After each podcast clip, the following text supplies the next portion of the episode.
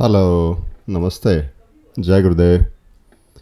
आज जागतिक योग दिवस है। आप सभी को इस योग दिवस की बहुत सारी शुभकामनाएं।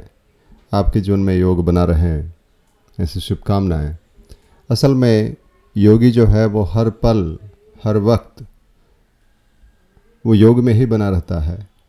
योगस्थ मतलब जो योग में बना रहे। क्या है ये योग?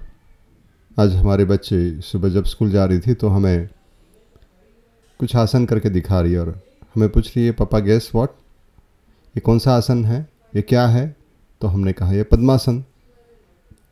फिर उन्होंने दूसरा आसन करके दिखाया, ये क्या है? हमने कहा गोमुखासन। तो फिर वो पूछती हैं कि फिर योग क्या है? ये अगर आ, आसन का नाम बता रहे तो फिर योग क्या है? खैर, ये तो योग आसनाज हुए, पर असली मतलब जो योग का असली मतलब जो है, भगवत गीता बताती है कि हर वक्त हर पल योग, सारे योग सारे संयोग ये योग ही है। इसलिए भगवत गीता का चैप्टर टू वर्स नंबर अड़तालीस, योगस्थ कुरु कर्माणि संगतत्वा धनंजय सिद्ध्या सिद्ध्यो समो भूत्वा समत्व योग उच्यते।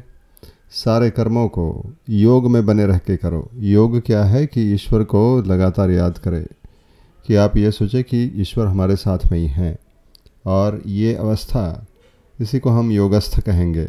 और इस अवस्था में बने रहकर सारे कर्मों को करें। एक तरह का कर्म योग है। और दोनों तरह के रिजल्ट में, मतलब अच्छा हो या उतना अच्छा नहीं हो, इन बोथ द केसेस इसको हम समत्वम कहेंगे, कि ऐसे ऐसा योग उच्च है। वरना हम आज के रेट में बहुत जल्दी जो थक जाते हैं, सारे कार्यों कार्यों कर, करने के बाद में एक थकान से जो महसूस होती है, उसकी वजह होती है कि हमारी बहुत सारी उम्मीदें होती हैं, बहुत सारी कामनाएं होती हैं।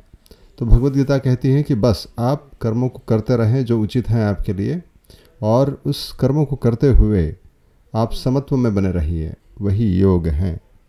तो इस वंस अगेन इस योग की आपको बहुत सारी शुभकामनाएं। हम ऐसे योगस्थ बने रहें, ऐसे हम ईश्वर से प्रार्थना करते हैं, अपने गुरुओं से प्रार्थना करते हैं। जय गुरुदेव।